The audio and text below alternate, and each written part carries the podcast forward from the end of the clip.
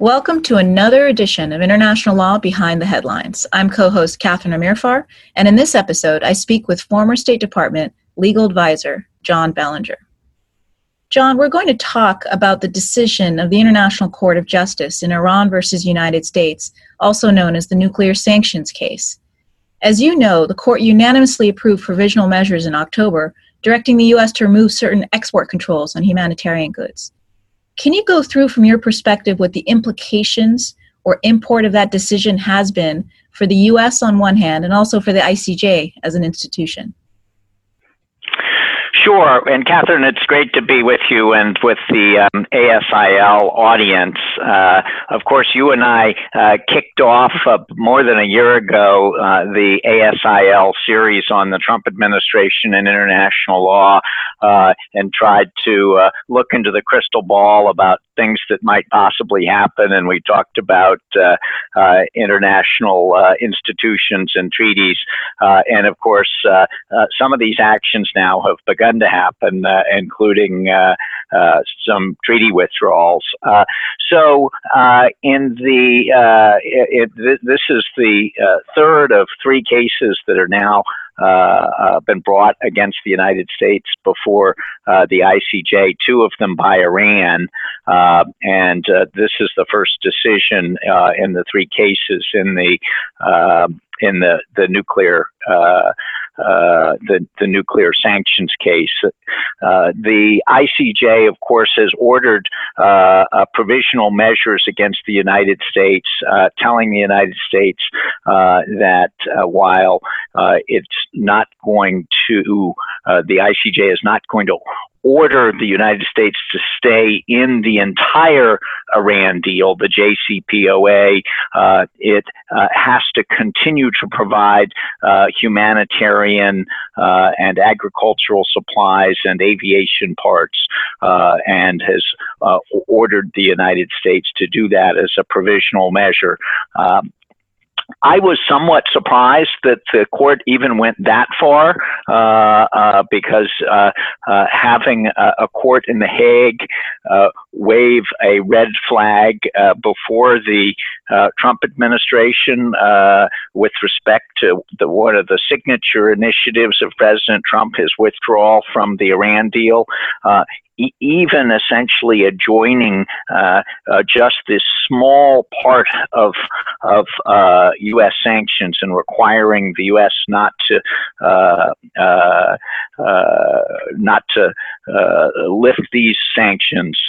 Uh, I was surprised that the court even went this far, um, and of course it got an immediate reaction out of the Trump administration, which said that it would now withdraw from the Treaty of Amity Uh, between Iran and the United States, uh, and uh, uh, so that uh, Iran could not sue the United States uh, again. So it did get an immediate reaction from the Trump administration, uh, but the Trump administration has not gone farther. I worried that they might overreact farther and to pull out of the case altogether uh, and just to refuse to go farther. And I suppose that is still a possibility, uh, uh, but at least right now, Uh, uh, the court has gone farther than I thought they would.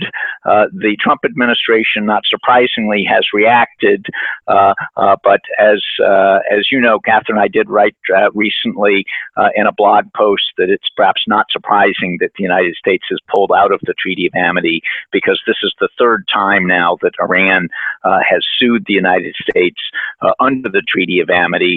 Uh, and if they're going to keep doing that, uh, it's perhaps not surprising, uh, and in fact, I would support it myself uh, uh, to have the United States pull out of the Treaty of Amity, given that there does not seem to be much amity now between the United States and Iran. So, John, let me ask, because you expressed surprise that the court went that far, because there's some that look at it as an example of restraint. You suggested this as well, but the court was pretty conservative in terms of what it required the United States to do, since as a domestic matter, the United States has already removed impediments to the export of humanitarian goods to Iran. So as a practical matter, what would the United States have to do in order to comply with that judgment? That's pretty straightforward, wouldn't you agree?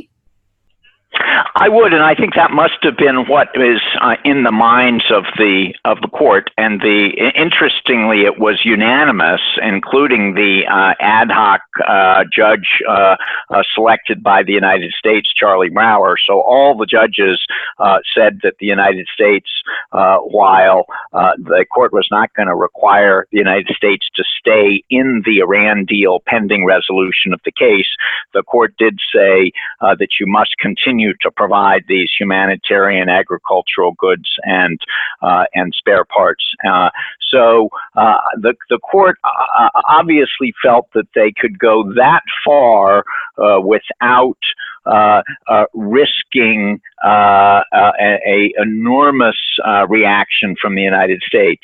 Um, I mean, even that, frankly, was risky for the court, uh, because knowing this administration uh, and with uh, John Bolton as national security advisor and uh, President Trump as president, this, there were certainly some risks that the United States could have just pulled out altogether, uh, and I think that, frankly, sadly, is still a possibility. Uh, but as you point out, It, it, if the United States were acting uh, uh, pragmatically and realistically, it's not so hard for them to comply with this uh, narrow requirement, because there were already licenses uh, provided by the Office of Foreign Assets Control uh, that allowed uh, humanitarian agricultural goods to continue uh, to go to Iran. So it, it shouldn't be too hard for the United States to comply. I, I'm quick to say this is not, I don't think the United States is instantly in compliance. Uh, there's some difficulties around the edges as to whether uh, the United States must provide uh, humanitarian uh, goods or agricultural uh, food uh, uh, to uh, specially designated nationals, say the I R G C or others. But the United States should be able to comply with this, and I think that was the calculation uh, that the court was making. The risk was that rather than making a sort of rational decision on uh, that the United States might simply ideologically say, we're, we're just not going to listen to a court in The Hague tell us uh, what to do or what not to do, whether it's uh, easy to do or not. Um, What we don't know, and we haven't seen anything in the paper about this, is whether there have been uh, huge internal battles uh, in the administration about this. Uh, one could normally expect, I would hope, that the State Department would be saying, certainly the legal advisor's office, saying, look, this is not too hard to comply with, let's comply. But there could be others in the administration saying, uh, we don't want the I C J to be telling us to do anything. Uh, but at least so far, uh, other than withdrawing from the Treaty of Amity, which we can talk more about, uh, the uh, administration has not uh, said or hinted that they're not going to comply with this uh, narrow order. John, can you play out what the ramifications would be if the United States takes the additional step of dropping out of the case? Well, I, I, uh, you and I talked about this a year ago, uh, Catherine, and I, I continue to worry about this, that, you know, this administration uh, is so hostile towards international uh, courts and threats to American sovereignty uh, that the administration uh, uh, might decide to not appear uh, or to pull out of any of these three cases, the two uh, cases brought by Iran uh, or the one new case brought by uh, the state of Palestine. So uh, taking uh, just this particular case, uh, uh, the nuclear case, uh, the uh, uh, the United States could decide either now Uh, or uh, perhaps after the uh, uh, next round uh, of briefing uh, and hearing, that if the court decides that notwithstanding U S objections uh, to the jurisdiction of the court, that the court is going to move forward, Uh, suppose the administration could say, well, we're just not going to continue. We object to the jurisdiction of the court, and we're just not going to go forward. That's, of course, what famously happened uh, more than thirty years ago in the Nicaragua case uh, under the Reagan administration, uh, when uh, the uh, U S government appeared at the jurisdictional phase, and when it lost uh, on jurisdiction, it simply pulled out and did not go forward. Uh, I'm sure uh, that John Bolton, who was around during the Reagan administration, uh, uh, is mindful of that. He, he referred to that case recently in a White House press conference.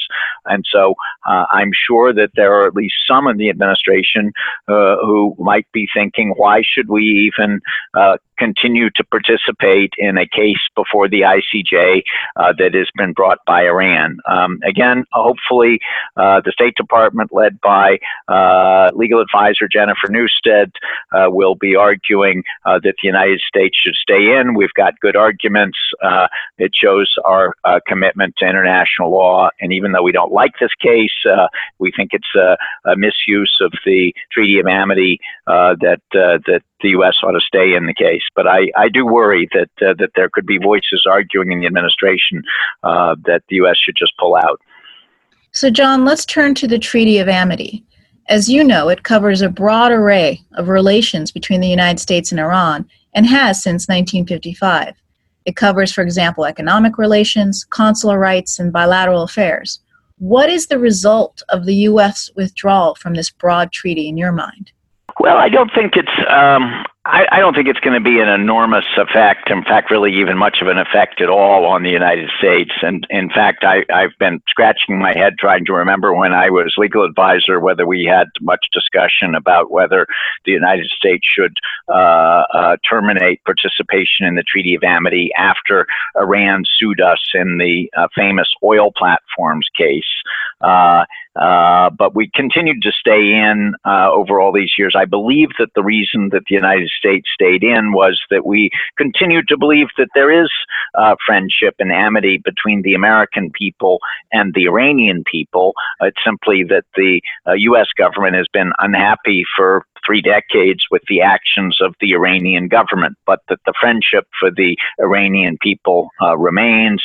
And so, therefore, we've stayed in the treaty to hold out hope that uh, uh, relations could be restored. There also, the treaty does provide, obviously, uh, rights for uh, to protect Americans in Iran with respect to uh, commerce and consular rights, uh, but the uh, you know, th- those benefits are, are so minor uh, that uh, Uh, given the cost of having Iran continue to sue us multiple times under the treaty, and there being virtually uh, no practical benefit for Americans to stay in the treaty, and really very little even uh, um, uh, ideological benefit to say that we are staying in a treaty of amity, uh, then what benefit really is the treaty? So while I'm not a, a big supporter of withdrawing from treaties, uh, if they're not serving our purpose and in fact are only hurting us, uh, uh, it probably makes some sense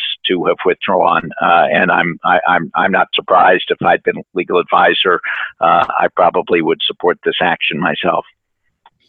So let's turn to another withdrawal by the Trump administration.